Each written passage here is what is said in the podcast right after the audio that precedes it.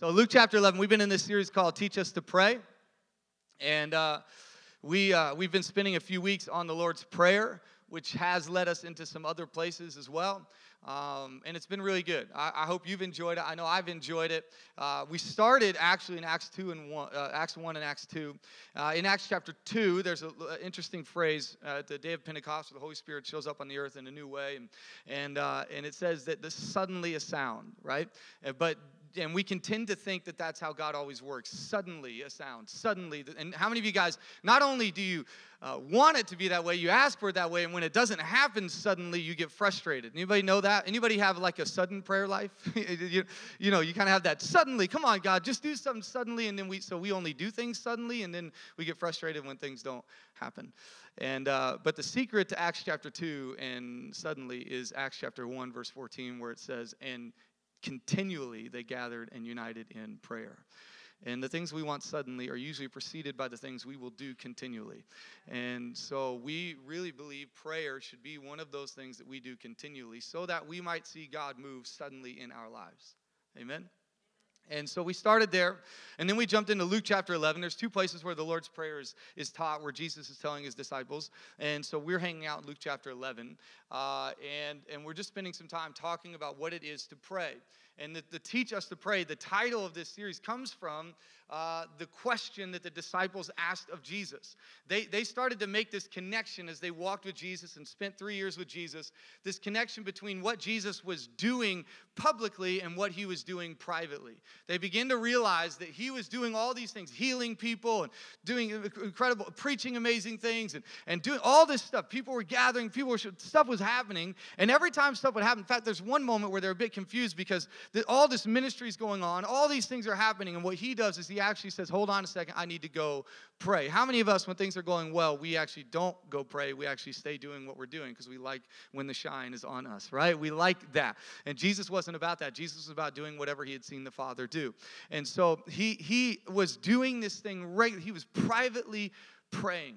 And so the disciples began to connect those dots. The disciples began to connect the dots between his public ministry and his private uh, dedication and his private discipline of prayer. And so they ask him this question teach us to pray. Now, it is the only place where the disciples specifically ask him to teach them to do something. They don't ask him to teach them how to, to cast out demons. They don't ask him to teach them how to heal people. They don't ask him, they, they've seen him do those things. So they ask this question and they realize that all of those things are a result of one thing and that is his communion with the Father. And so they simply ask this question Don't you love that the disciples are real people who ask real questions? Right? Like if we, we if we had all the ultra religious following Jesus, they would have never asked the question. They would have acted like they knew how to pray because that's what we all do, right? Come on, let's pray. Yes, let's pray. Hey, Brandon, why don't you pray? Oh, well, you know, I was hoping, okay, I'll do it. And then you just you'd hope that you figure something out and you pray, thus saith the Lord, and you that verily, verily, you know, all that stuff. And uh, and you, you, we we know a lot more about prayer than we actually practice in prayer, right?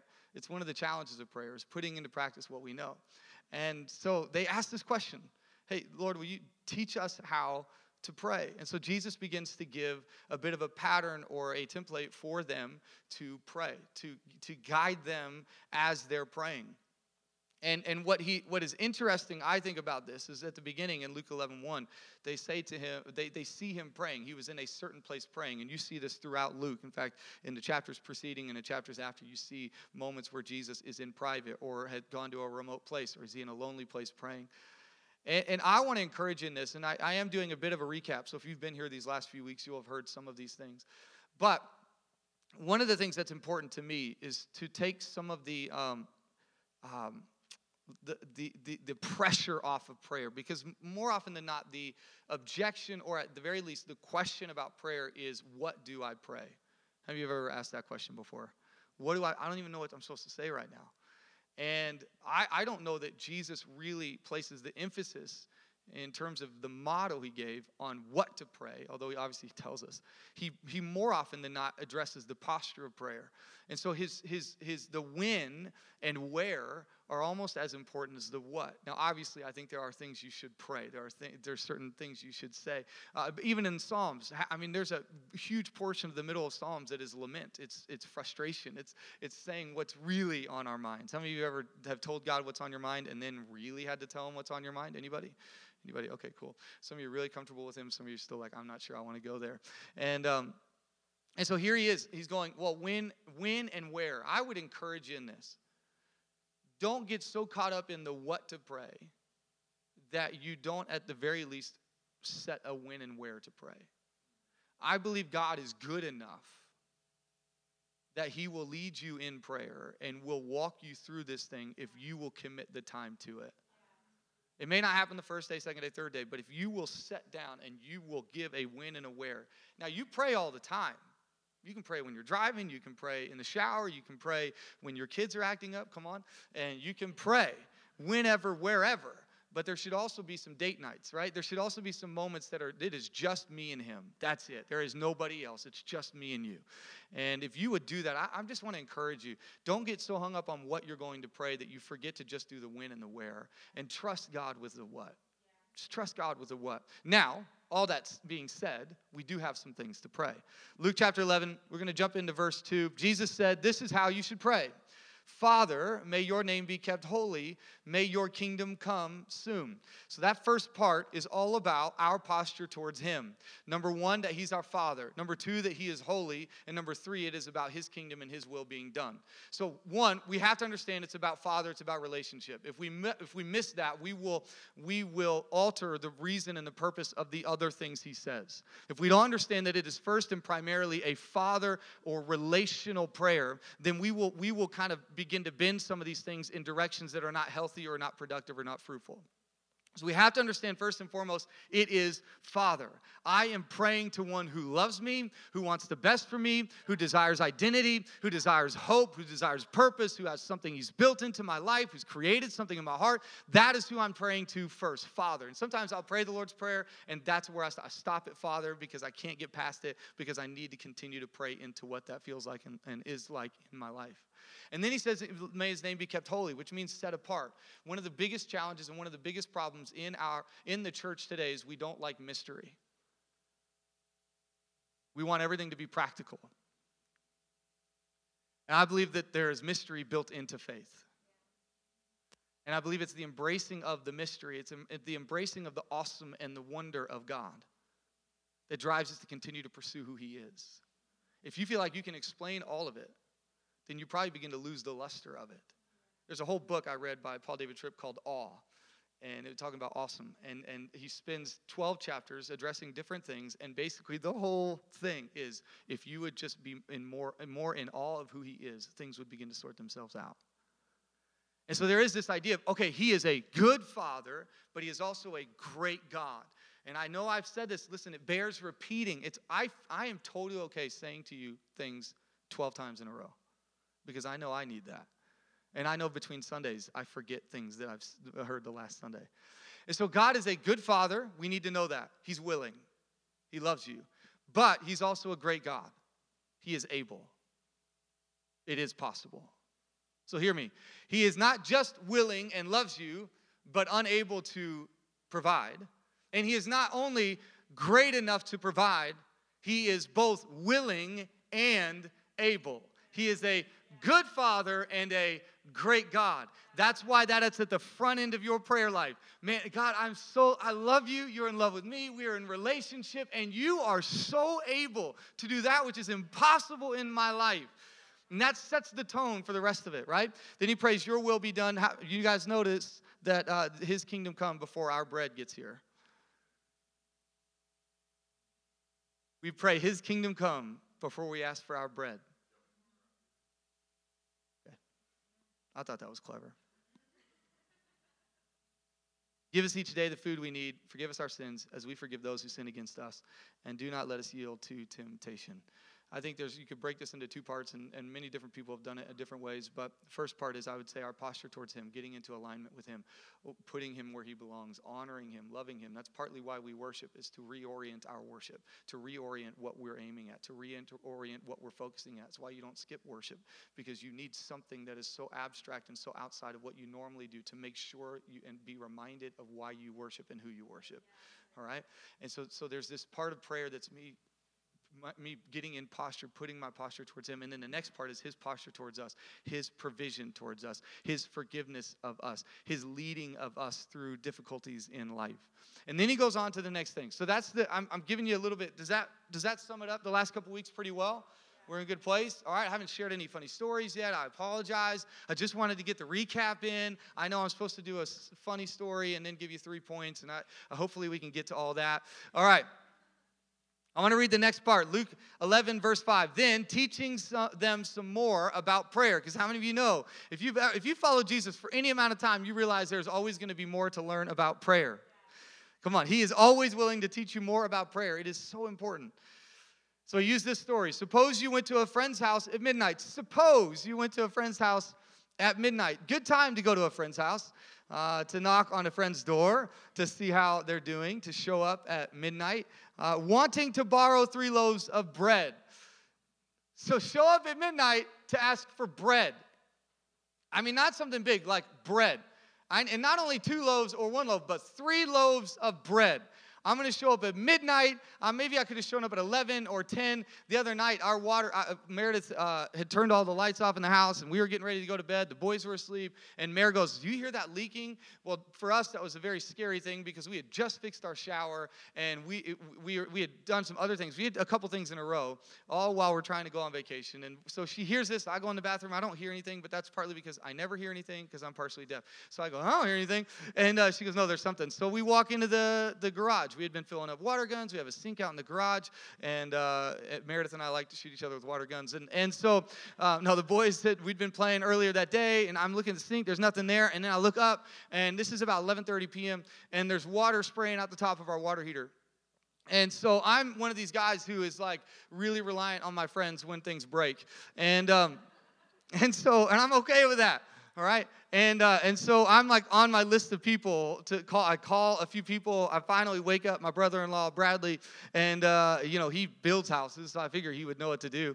And uh, Shane was too important to pick up, so I, he didn't pick up. And, um, and so uh, he's like, there's Brandon again, always working at midnight. And uh, he's probably going to ask me about next steps. Um, and, uh, and so I, um, you never call me back, by the way. So, anyway, so Bradley so so so so Bradley picks up and uh, and I'm, he's like walking me through, and I the, the water water shut off at our house is, is not like really working, so I had to go down to the street, which I found out later when I called the city. I was like, hey, I shut the water off. I need you to come turn it back on because I can't get it back on. And they, she goes, you're not supposed to do that. And I go, well, the water heater and all the stuff, and just get over here. And, um, and so they come, and then the guy reminds me I'm not supposed to do it. I'm like, thank you. I appreciate all of that. Uh, next time your water heater explodes, I'll make sure you don't turn off your water. And, um, and so they turned back on. And I'd called Bradley, and he w- walked me through it. I, I, think I was I was pretty much there, but I just needed someone to make sure I wasn't about to blow my house up. And um, because that yeah bad. And uh, and so we got it shut off. I, I don't know about you if you've ever had to call somebody at midnight for something you needed uh, you got that friend or you got those people in your life that you would show up at their house and knock on their door and now it's easier. Now you don't have to go all the way to their house. You can just call their phone and if you're on their fa- on their favorites list it will go past their do not disturb right? And so you know if they don't pick up you are not one of their favorites. And um, and so you can, so you just call them and call them and call them and call them until they pick up. And it's kind of the picture that Jesus is setting up here. Jesus is saying, hey, if you, just suppose at midnight, one night, you needed three loaves of bread. I don't care if you really need three loaves of bread. I'm just telling, it's a story. It's an illustration. It's supposed to be a bit ridiculous because he's trying to give you an idea of what prayer can and actually look like. And so he says, Hey, what if you needed bread and you showed up at a friend's house and you begin to knock on their door? And you say to him, A friend of mine has just arrived for a visit. I think this is critically important because he is not setting the tone for the bread you need. He is telling you prayer can be a place where you pray for the bread somebody else needs. I think it is important for us to understand. In fact, scientifically, you would find that the, the most beneficial prayers, prayer in general has proven to be, whether you are religious or not, prayer has proven to be very healthy for your soul. I don't think that is coincidence. I think that is purposeful. I think that is something that the Bible teaches us already. But one the, of the different types of prayer, one of the most beneficial and the top two is how you pray for other people. Praying for other people is actually healthier for your soul than for you to pray for yourself. I also do not think that is a coincidence. And so he's praying, he's not asking for bread for himself, he's asking for bread for a friend. So maybe we should work some of that into our prayers. And suppose he calls out from his bedroom, Don't bother me. The door is locked for the night, and my family and I are all in bed. I cannot help you. I don't know about you. I'd be like, I'm you're literally talking to me right now. Get out of bed and give me some bread, man. Like, like I can hear you talking to me. Now, they would have been in a, a home that most likely would have been one room, right? And everybody slept, if it wasn't in the same bed, very close to each other. If you have children, you know this feeling. My kids have fallen asleep in my bed at times, and then you have to do the like awkward, like crawl over out of bed because you know they'll wake up. It just doesn't even matter, even if they're deep sleepers. If you move and then they go, Where are you going? And I'm like, I'm not. I'm just sleeping with, you know, here. And, um, and so you, you have to crawl out of bed and not disturb them. And so this guy's going, man, I don't, why are you coming to my house, number one, at midnight? Number two, for bread. And, and number, why are you going to wake me up? And he goes, no, I'm not coming out. I'm not bringing you the bread. And so then he goes, uh, he keeps knocking. He says, but I tell you this, though he won't do it for friendship's sake, if you keep knocking long enough, remember, we're talking about prayer.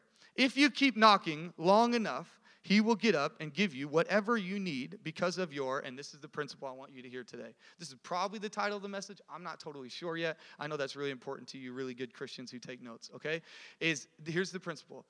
Because of your shameless persistence. Don't you? I love that phrase. Shameless persistence. And you know this, if you've been around children at all, they understand this phrase. They understand. In fact, you're going to look at your kids this week and look at your spouse and go, Shameless persistence. That's what that is.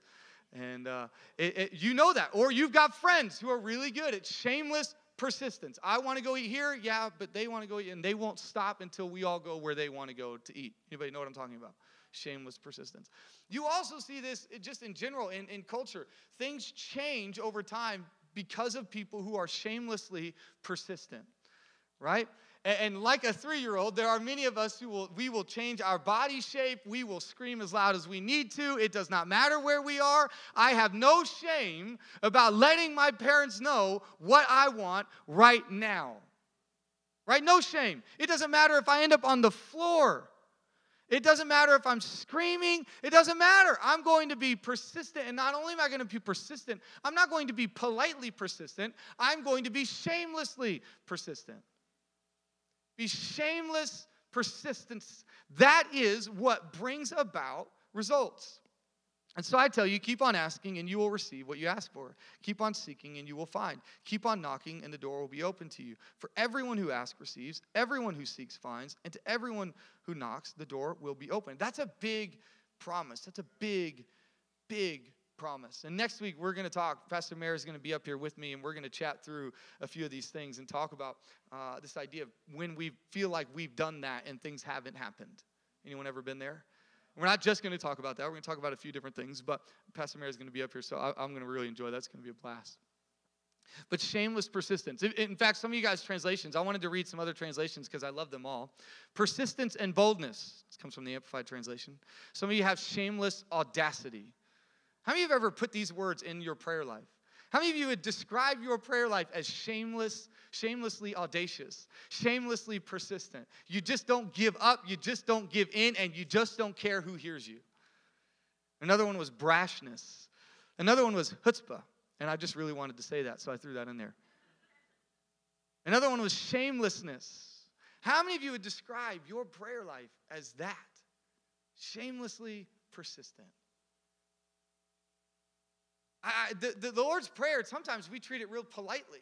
We, we treat it as a nice, cool thing. And I don't think you have to pray the Lord's Prayer word for word. I, I, I think it is meant to be a guide, a framework for you to continue in prayer. I think you can pray it word for word, but, um, but even doing that, you're not even sure which translation you're supposed to use, right? Like, it isn't a word for word thing, it is an idea for idea thing. It is a principle for principle thing. You should be praying these things regularly and consistently in your life. But then he moves past that and says, okay, but don't ever give up be shamelessly persistent in prayer. I don't know about you, but some of you, some of us probably have some things we have forgotten to pray for in a while. Maybe some of us prayed for it for a couple weeks, kind of like working out, right? We did it for a couple weeks, felt good about it, and then we stopped. Maybe there's some things in our life that, that God has been waiting for us to pick back up again and keep praying about. These two words, shameless and persistent, uh, made me think of a couple different verses. So I want to read these to you. I think they're, I think they're important, and I think they speak to something really deep about this because I think shameless persistence. I wonder if you approach prayer shamelessly.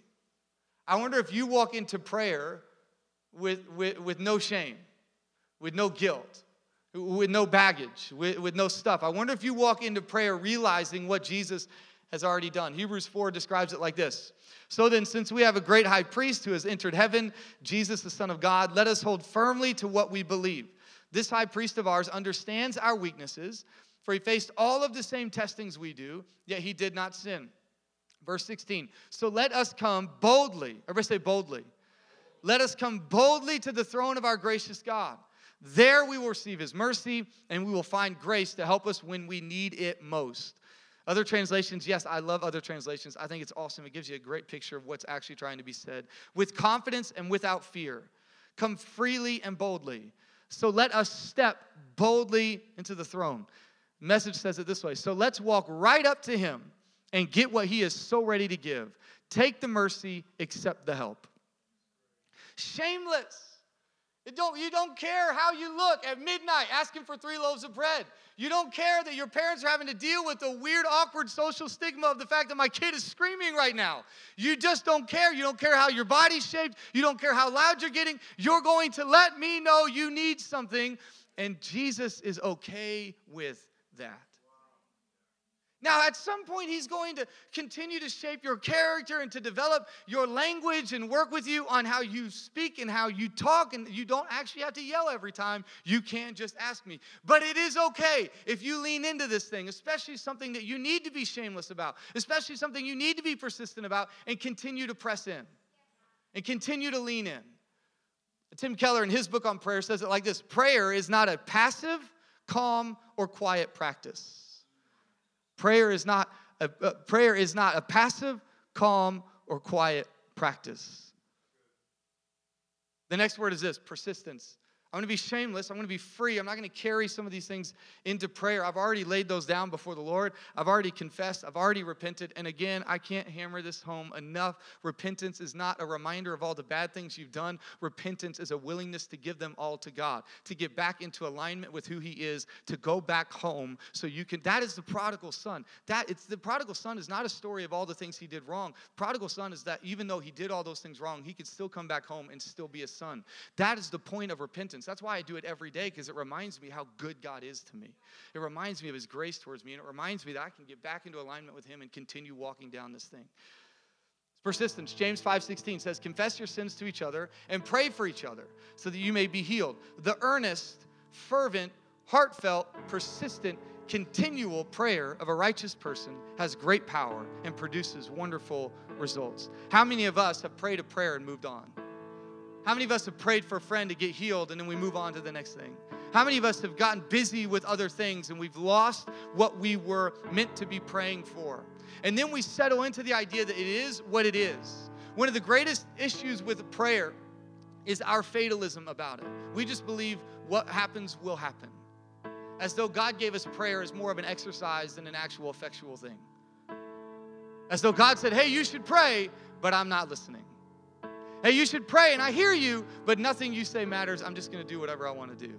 That has, is not the picture. And I, heard, you know, I know theologians explain this away sometimes.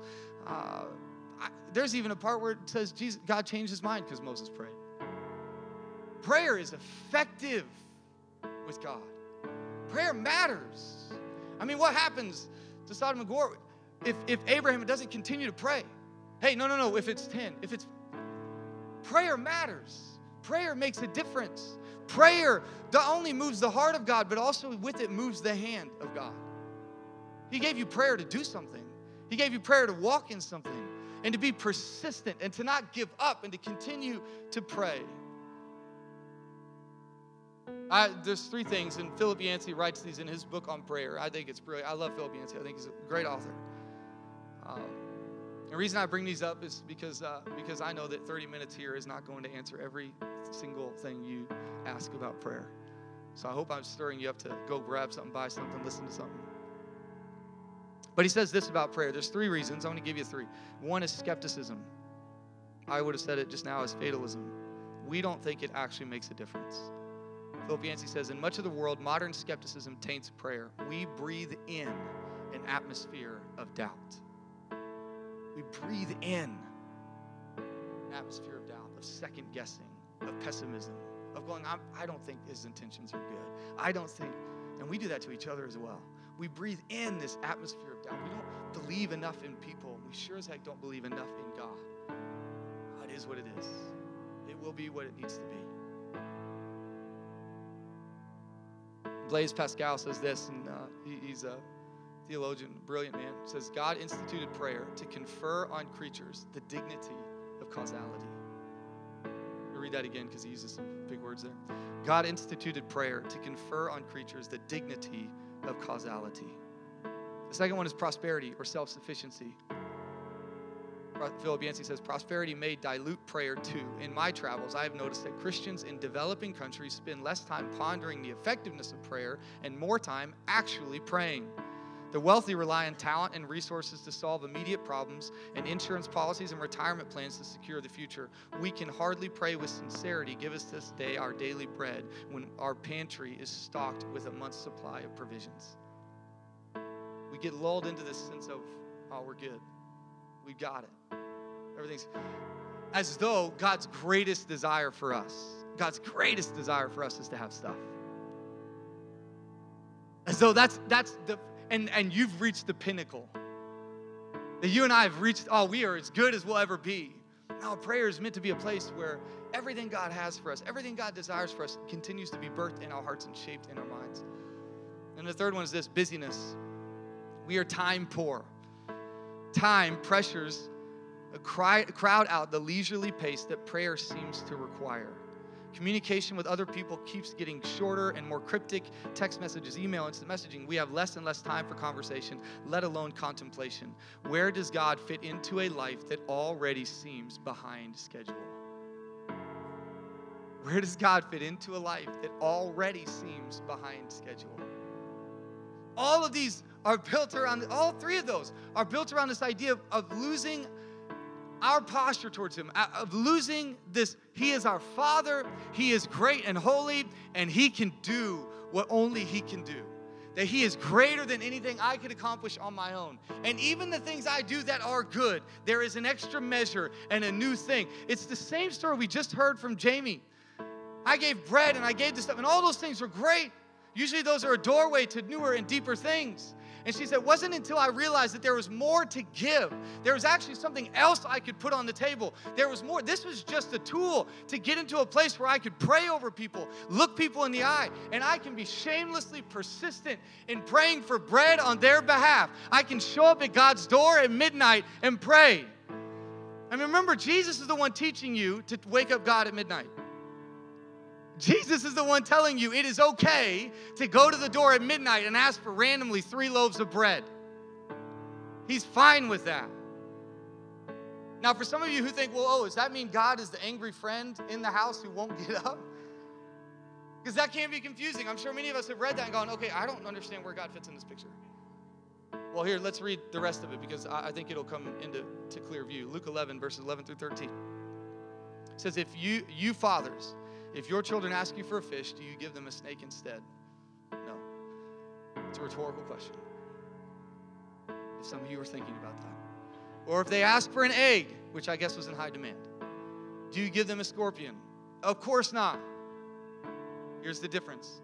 Okay? Here's where it all happens. This is a, this is actually a word you can you can read this phrase into many of the things that you read in Scripture. So if you sinful people know how to give good gifts to your children, here it is. Are you ready? You can apply this across Scripture. How much more?